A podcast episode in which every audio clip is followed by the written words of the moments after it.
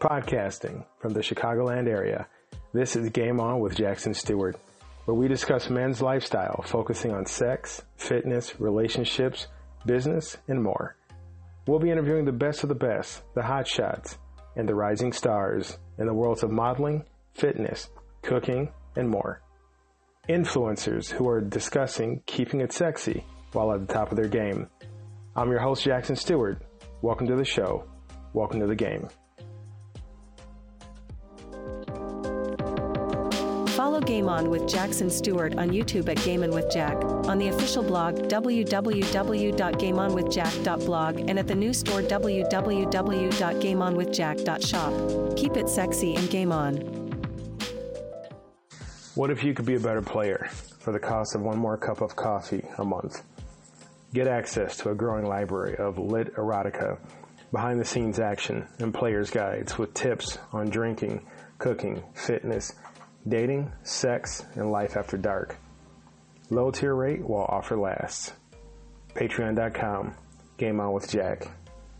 Keep it sexy and game on.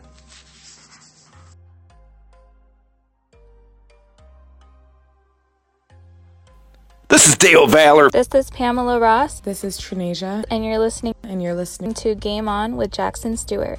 to Game On with Jackson Stuart. Game on with Jackson Stuart. Killing them.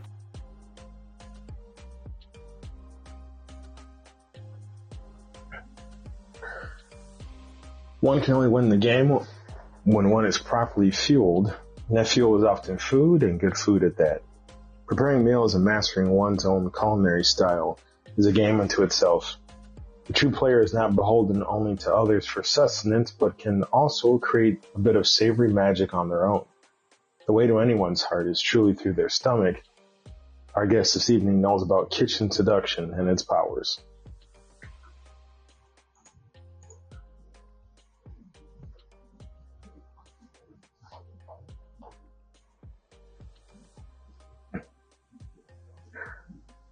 Chef Joe Gatto is an author, host of the hit cutting edge cooking show, Joe Gatto's From Scratch, currently airing on Pluto TV and Roku. He's a renowned private chef to A-list clients, including Celtic and Red Sox players. He's also host of the show From Scratch on WBUR Radio Boston, an NPR affiliate. Chef Joe is best known for his ability to bring people together with cooking by making it accessible, fun, and highly memorable. In Joe Gatto's From Scratch, Joe successfully melded his unbridled passion for scratch cooking, entertaining personality, and filmmaking background to create a unique cooking show with heart. From making charcoal to hand forging knives to milking cows to making his own bacon, Joe takes food to its origins, and in doing so, showcases the fascinating farmers and food artisans behind it all. In 2019, Page Street published his book, Seriously from Scratch, and is now in development for his new show, This Is Not a Cooking Show, where he will take some of the biggest stars in Hollywood on an unforgettable culinary adventure. Chef Gatto is also our guest this evening. All right, guys, you've heard the introduction and bio. Now join me in welcoming to Game On the focused, the creative, and the determined Chef Joe Gatto. Joe, how you doing? I am doing awesome. Thanks so much for having me on today. I'm uh, really pumped to be here. Uh, we're pumped to have you, and let's uh, let's get into it. Can you give the audience a name and platform by which to find you uh, on social media? Absolutely. Uh, um, at Chef Joe Gatto on Instagram. Everything I have funnels to there from my TV show to my NPR show to my book. You can find everything right off my Insta- Instagram, which is at Chef Joe Gatto. Now, where are you from, and where did you grow up? I am from Boston and I grew up in Boston. And then in my 20s, I lived in Berkeley and then LA. Wow, so you've you've got a uh, a wide landscape to pull from. Have you- did that travel, did that landscape going from coast to coast, did that influence how you got into the business? Yeah, um, you know, it's an interesting journey for me because I started off in my 20s as a filmmaker.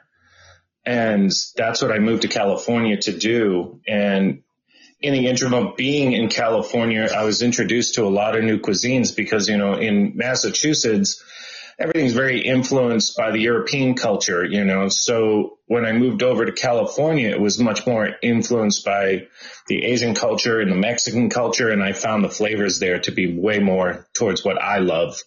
And at the same time, I was doing film. So it, it was an, it's been an interesting journey for sure because I didn't become a chef until I was in my thirties.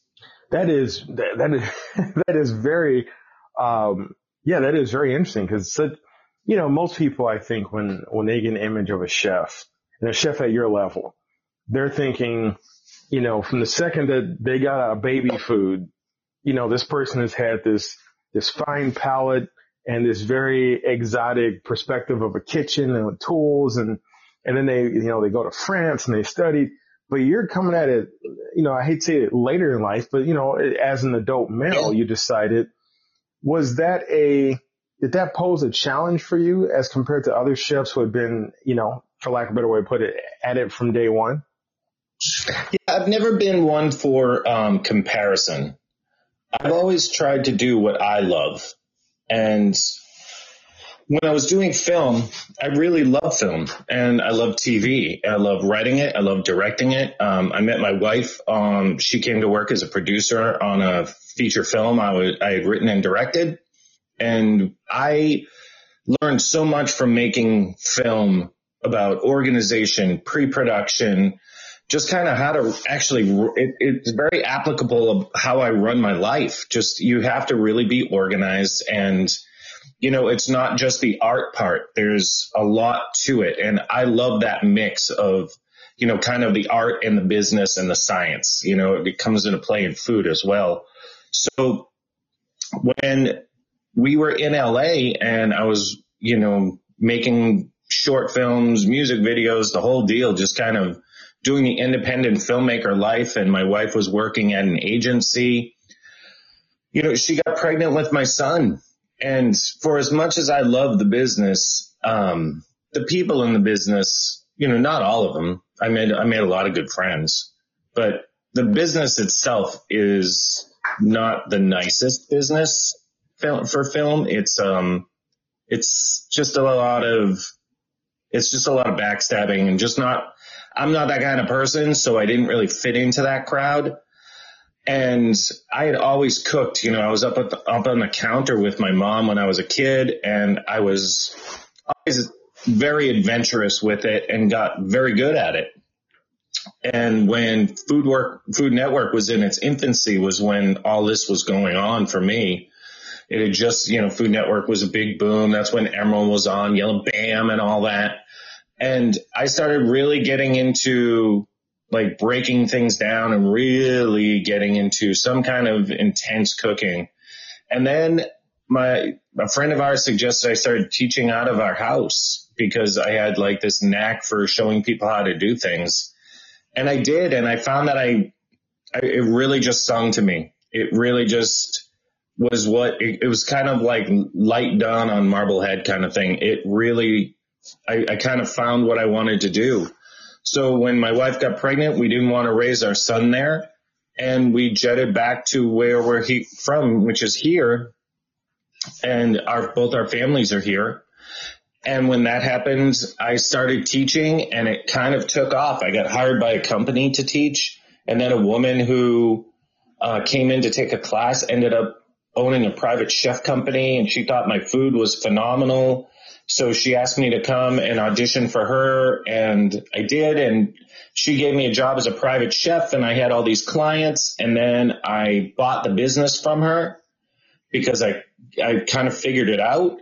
And when I bought the business from her, I changed it a little bit so it was more A-listers and started promoting it that way. And then I got, I got a Red Sox player and then that, that opened up once I got a professional play, professional athlete, it opened me up to other professional athletes. So I ended up cooking for Celtics players and like when Chris Paul and the Suns came in, I, I cooked for them and it just kind of opened this bigger door and I started meeting all these other chefs because I was promoting what I was doing, which is everything from scratch. So I was teaching myself how to break down whole animals. I was grinding my own flour. I was you know, making my own cheeses.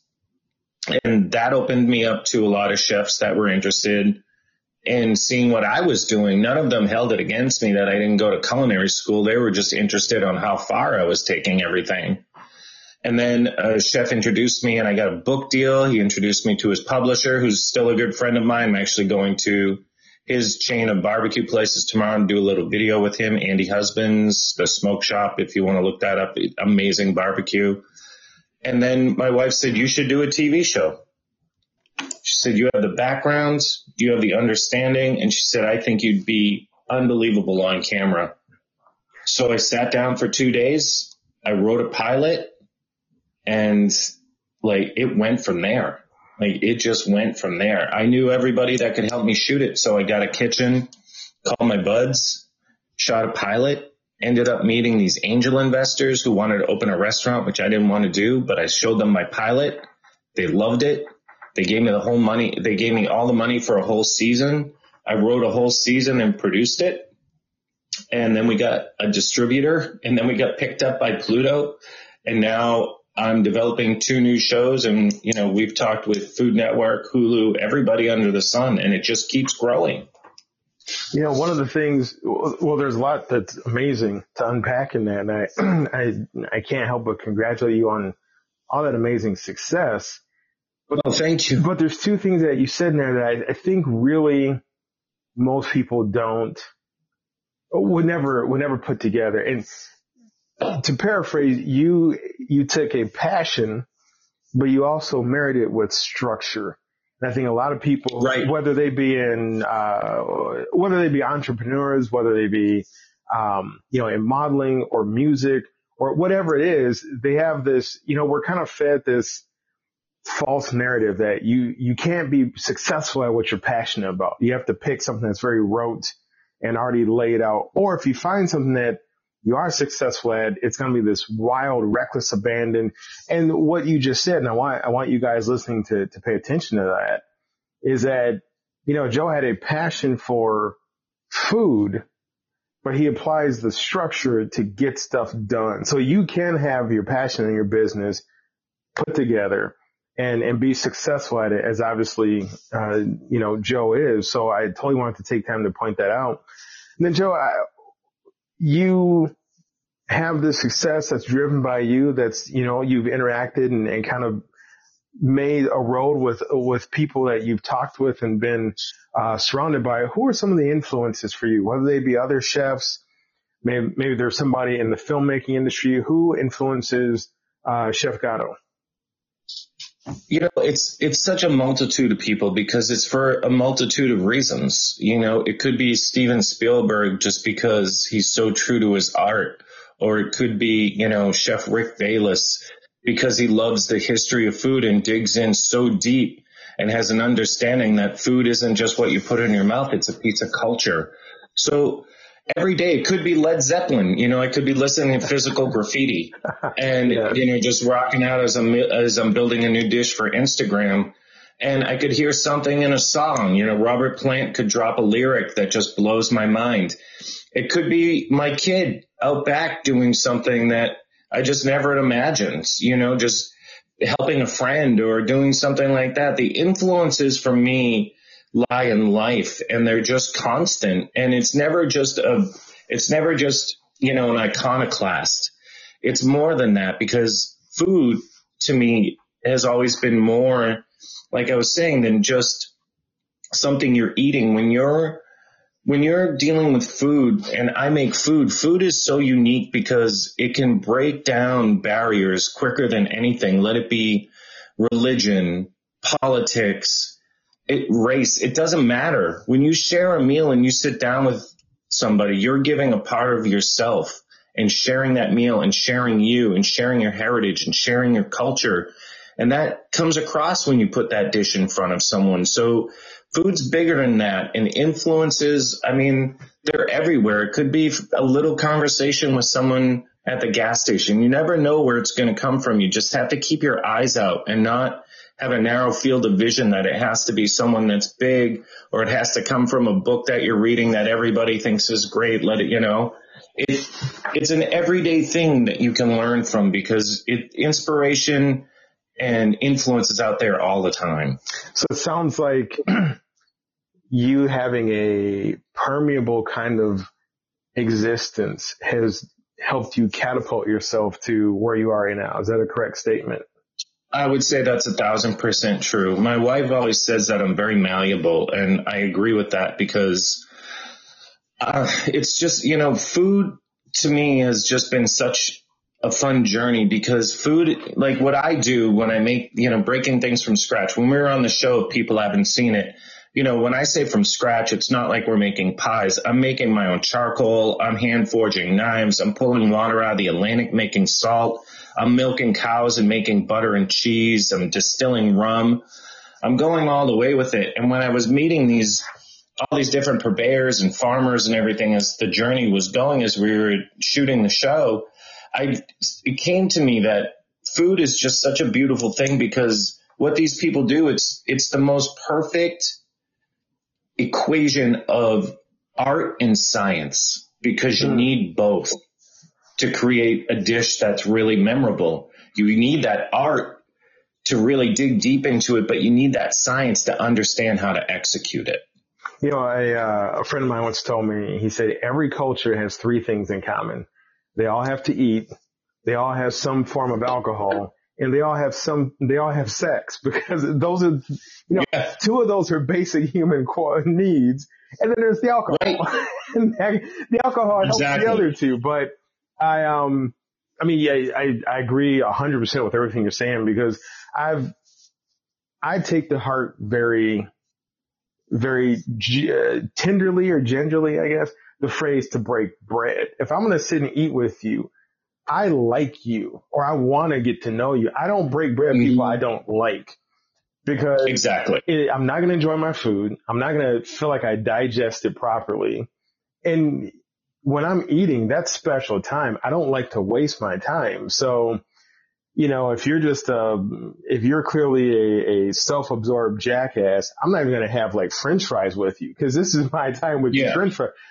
But, you know, to your point, that food is something that's very, very cultural, very intimate, very much an exchange between people. And, uh, Right. And, but even what you said there, Jackson, right? Like even if there is an ignoramus at your table, right? Or somebody at your house that you don't like, you might be able to really dig a little deeper into them and find out more by sharing something with them That's like true. that. By, you know, like it, it does have that ability. Food is unique in that sense of where it can really break someone down to their core in a sense. When, when, when food hits to and brings back those memories rushing, it's like how they shot it in Ratatouille you know, and it just, it really makes you think about everything from your past to your relationships and food can do that. that's You know, true. you might find something in someone that you didn't even know was there and, you know, it was all because of, you know, who, and, it, and the food could be anything. It could be, you know, I mean, it could be eggs Benedict for all we know. It, it's just that moment that, that really brings people together and you can, I mean, they might still be a jackass and then you, you know, just know that you don't feed them again, but now with, with the foundation we've just laid, that food is so, so special and so unique and so powerful. Why do you find or why do you feel that cooking intimidates men? And obviously not all men, but I think a lot of guys out there get intimidated by, oh no, I've got to cook or I've got to make dinner or oh, what do you think is at the root of that? I, I think it's how you're raised. Mm, You know, I, I really do. From, from over the years, when I was, you know, I used to private chef a lot more. Now, you know, I do so much more of the media with TV and everything. But I was dealing with a lot of families, and you know, most of the dads didn't cook. Most of the moms were, you know, not interested in cooking. But when people don't cook, and we still do big classes. They're more like demos, you know, 30, 40 people and we're pulling fresh mozz, teaching people how to make pizzas and, you know, crepes and things like that. But what I find is one of the first things out of people's mouths is, yeah, my family never cooked when I was growing up. mm, hmm And then I compare it to now, if piano was like food and everybody had to, you know, play piano to survive, but your family was one of the families that didn't play piano and now you're 20 or 25 and you've never played piano and now people are coming over to listen to you play, play piano. You don't want to play piano. Right, because the intimidation is there. Right. And it's set in and it's permanent. And now what happens with, with people, right? You perpetuate that fear. So you, now you're, now you start saying, well, I can't cook. Right. When you don't know that, it's not true because you've just never been taught. It's not that you can't cook. It's that you haven't learned to cook. And that's one of the things that I try to change with, because I feel, you know, my TV show and my radio show wasn't ever made to propel me into stardom. It was made as a platform, as a bigger teaching platform. It was a way for me to reach people to show you that all of this is accessible. People think I'm crazy sometimes for the things I do, but when I learned core cooking of, you know, why I'm grinding flour and why that works or why you use higher protein flour for pizza, it's to teach people. It's to show them why pizza works and now you can make better pizza at home because I, I, I was put on this earth to help people learn and to teach and get people passionate about because I love what I do and I, I'm brimming like a Coke overflowing on a, gl- in a glass to constantly show people how to do something and let them into my world. And I've done a lot of the legwork for them. You know, I want to unpack something you said there because it's obviously uh, applicable to what you do, but it applies to everything. Guys, stop saying that you can't do something and just say that you haven't learned how to do it yet. And this goes for, you know, I mean, and we could be talking about anything from, you know, uh, Think and Grow Rich by Napoleon Hill. We could be talking about, Mhm. um, Secret. We could talk about anything. I mean, even if, if people don't, uh, subscribe to that type of mentality, just regular business or money making. If you say you have trouble making money, you are always going to have trouble making money. 100%. If you say you, you'll, you, you'll never run a marathon, you're right. You will never run a marathon. I think it's Henry Ford uh, that says, you know, if you think you can or if you think you can't, you're right.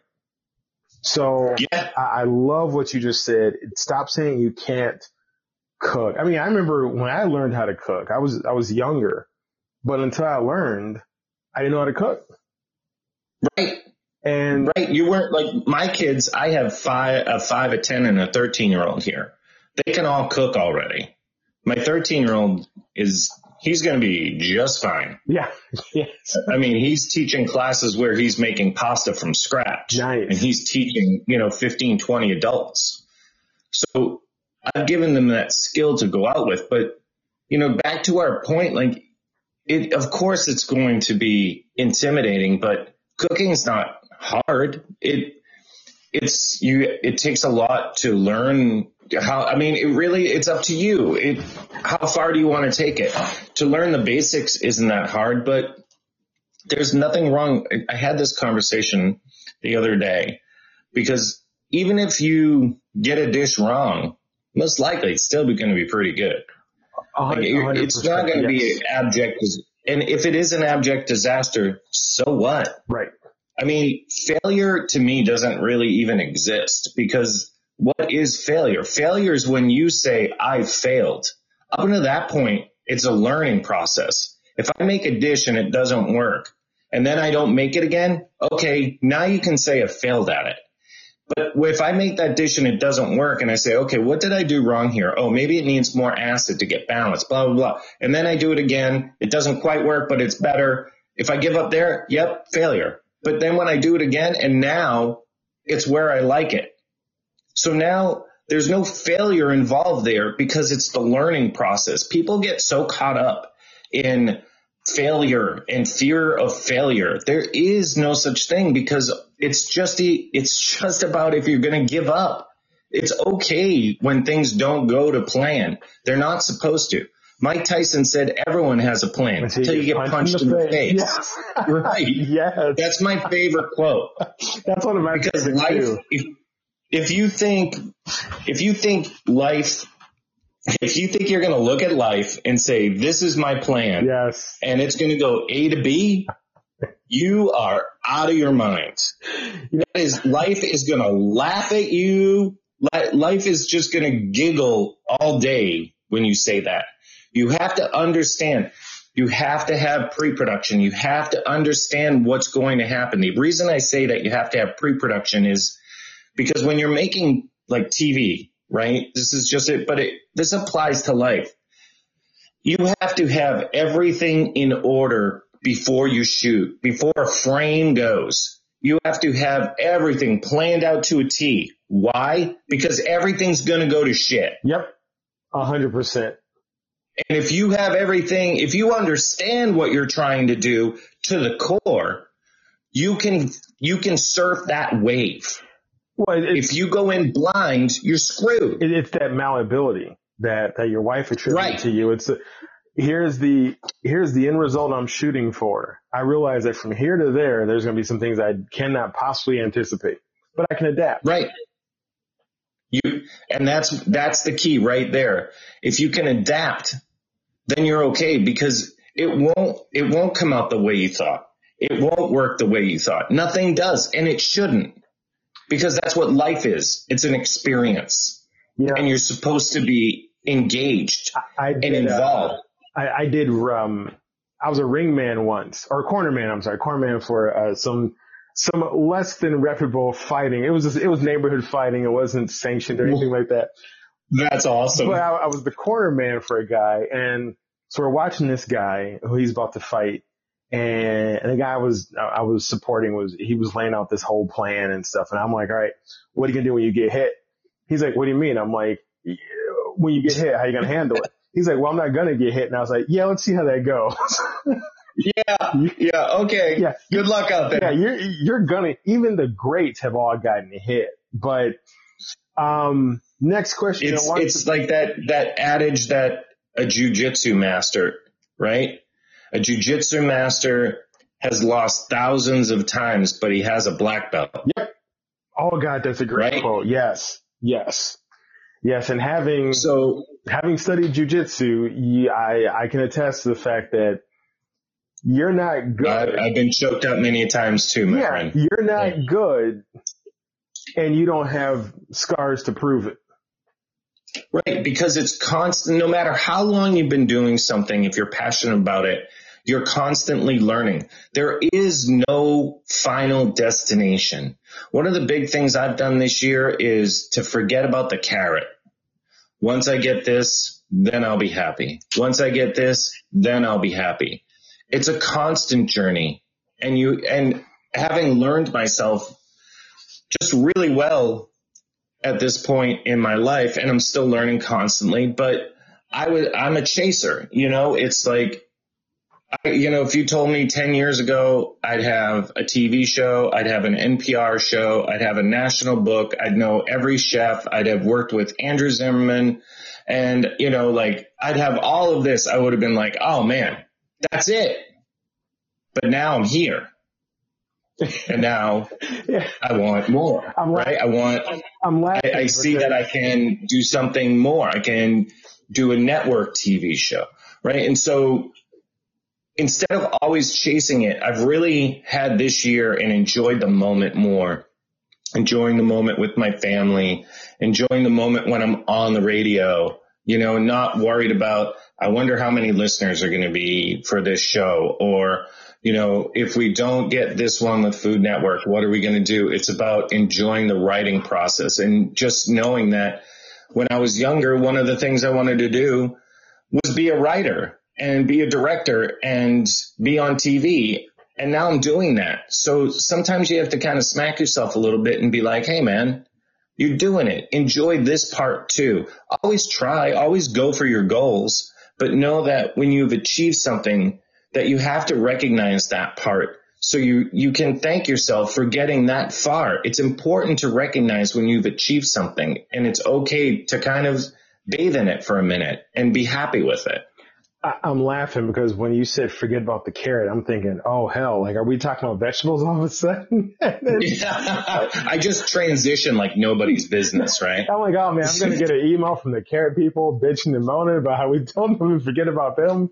Um, Right. The celery people are going to start talking now. I'll get endorsements from the celery people, but the care people now hate me. Uh, what are what are three things that you think every man should know about cooking? And so let, let's say we're talking to the guy who has now gotten past the concept of can't cook, but he's still scared. Okay. He's still there. He's still there's a there's a chasm between I haven't learned yet and I'm I'm doing it. There's fear in that chasm. What are three things that he should know that help him bridge that gap?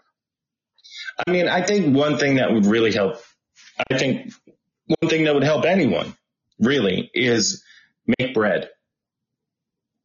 Make bread. Making bread will help every part of your cooking game because once you learn it, you can kind of let go and just start creating and it's totally zen. And then all of a sudden it opens up this whole new world because if you really want to learn something by learning bread, that opens up the, the world of, hey, I'm having all my boys over on Sunday. I'm going to make the slider rolls and grind my own beef and I'm going to blow them out of the water. So things that you can do that instead of always shortcutting with a jar is something I would always suggest for people. If you're buying your own pizza, if you're buying pizza dough, don't do that if you're buying canned, you know, jarred sauces for like spaghetti or anything like, don't do that. Make it. It will be better. You'll be happier and it will start opening up another skill set. Another thing, always have one good knife. An eight inch chef knife that's always sharp. You don't need a knife block of knives because you're never going to use them. Get one good eight inch chef knife and make sure it's top of the line. You don't have to spend thousands of dollars, but have a great, have a great knife. And another thing I would suggest is having a couple great pans as go to. And a thing I run into a lot is just because you can turn on the grill doesn't mean you can grill. Ooh, that last one. I mean, they were all great. That last one really hit. I think a lot of guys, I, I am admittedly not a good griller and I recognize that's a limitation. Um, I, I did It's it. just another form of heat. Yeah, I mean, well, it's, you know, I- I anytime a we're meat cooking, it's thermometer. just That, fire. that saved my life. The meat thermometer made a big difference for me because Yeah, that's a great one. Meat thermometer. Love that one. Yeah, because you're you're eyeballing it, and I'm always afraid I was going to undercook something. And I'm giving people, you know, botulism or whatever the hell. And but the meat thermometer is like, nope, 164 degrees, you're good. You can stop right now. And it's like, okay. One of the great things you can do with the meat thermometer is like if you're doing, say you're doing New York strips and you, that's your favorite cut of beef and you're doing them on the grill, right? And you make sure that you're taking your steaks out like half hour, 45 minutes beforehand. So they come, you know, they just get to temp better and you're always salting it and you're always drying your protein before you're putting it on the grill or in a pan. So there's no water steaming off. You're getting a real great hard caramelized sear and the Maillard reactions working for you, right? But if you have that meat thermometer and it gets to, say you like them at 140, right? And it gets to 140, I tell people, listen, I teach a steak class. When it gets to 140 and that's where you like it, take it off and poke it with your finger repeatedly so you know what it feels like Mm, every single time great point. then after you do it 50, you know, 10 times, when you poke it without the thermometer, you know exactly what it's supposed to feel like. My next question is one of my favorite questions. In keeping with the theme of sexiness, what is the sexiest thing about you? The sexiest thing about me. Um, that's a good one. Don't feel that Uh, literally that question has stunned everybody that's ever been on this show. I would have to say that the sexiest thing about me is that I'm a really good dad and a really good husband. And what to you makes a person sexy? What? Or I should say, what, what do you Um, think is the sexiest quality a person can have? the se- I love a sense of humor and um, I love someone that can sing. And if we're just talking looks, you know, I, I would definitely say for me it's long legs, but a sense of humor is going to get me because anyone that can make me laugh, that's that's my cup of tea for sure. It is now time for the quick game, folks, where we like to run, where we like to give our guests a chance to run through some entertaining questions. And Joe, are you ready? Absolutely. All right. Don't overthink it. Let's go. If you could be any fictional character for a day, who would it be and why? Any fictional character, I think I would be Quint in Jaws. And why? Because Quint is the friggin' manliest man ever put on screen, and I just think he's the boss. So I would love to be Quint for a day, and and and he gets eaten by a shark and like say- takes it like a man. I was gonna say all the way up to the to completion. You're gonna be Quint. Gotcha. I like that. Oh, oh yeah. I've got to do, uh, you know, I, I've got to go down with the ship. So I, I, I'll get eaten by the shark. That's, that's a hell of a day. It is. I I, I remember I saw Jaws. You know, when I was when I was a kid, I remember seeing it was on rerun. I saw it as a kid, and then years later, I remember thinking Quinn or Quint. It's Quinn, right, or Quint. Quint. Quint is the modern day Ahab in a sense. And I was like, wow. Oh, one, Yeah. a thousand percent. Benchley has even talked about that and, and how, you know, in the, in the book, you know, the great white whale drags him under the water because it's attached to the harpoon cable. And so, you know, that's definitely a version of that of where the great white shark then eats, eats him. What was your first Halloween is- costume?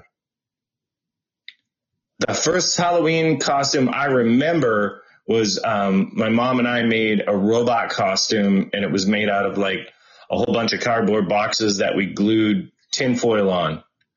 And I remember all my friends friggin' loved it. if you were stranded on a deserted island and could only have three things, what type of pizza would you want to be delivered to you? Uh, I wouldn't want delivery; I'd make it. Of, of course you would. Yeah. Fa- favorite musician? I would make it. I would make it, and it would have to have fresh mozz and uh, small cup pepperoni. They're like, but Joe, here's a plan. You're like, no, I want the fresh cut mozzarella. Yeah, I'm sorry, guys. Can you, you mind turning around? I know that's probably a pain in the ass, but Who's your favorite musician? oh wow, that's man, that opens up a ca- can of worms. Um, it could be could be Robert Plant, could be Missy Elliott, um, could be Snoop Dogg. I mean, like the Kurt Cobain.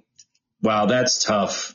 I, I could never just name one. If I today I was listening to a lot of Missy Elliott, so I'll say Missy Elliott. And I think everybody you mentioned, I believe, is either gonna be or is currently in the Rock and Roll Hall of Fame.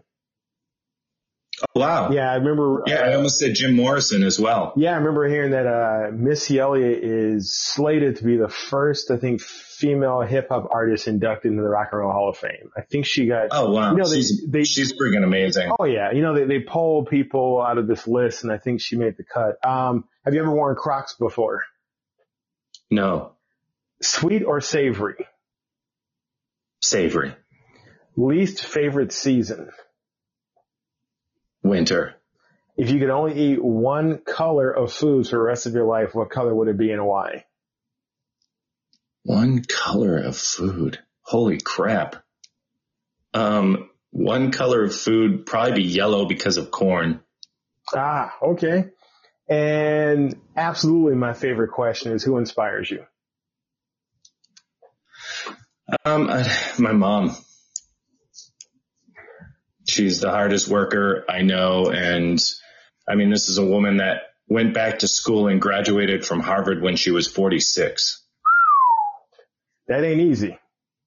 Yeah, yeah. You, uh, if you if you're not kicking ass, you know that comes up in conversation around the dinner table. So, right? If you want to mail it in, oh, here's my here's my mom who graduated from Harvard, you know, and she she's still like shovel. She's 80, 85 and still shovels her driveway and runs her house like a like a beast. that's that's like a silver bullet. Like, oh mom, I had a rough day and blah blah. She goes, oh yeah yeah. Hey, real quick, reach up there and give me that Harvard diploma and pass it over here. And you're like, oh. fuck. Yeah, right, right. Oh, yeah. Was it as hard as when I went to community college for 18 years to build up enough credits to go to Harvard? Was it was it that hard? Oh man, God bless her. I love it.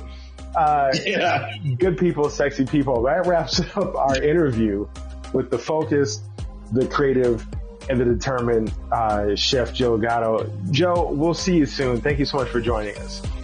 That was an absolute blast. Thank you so much for having me. Hope I can come back sometime.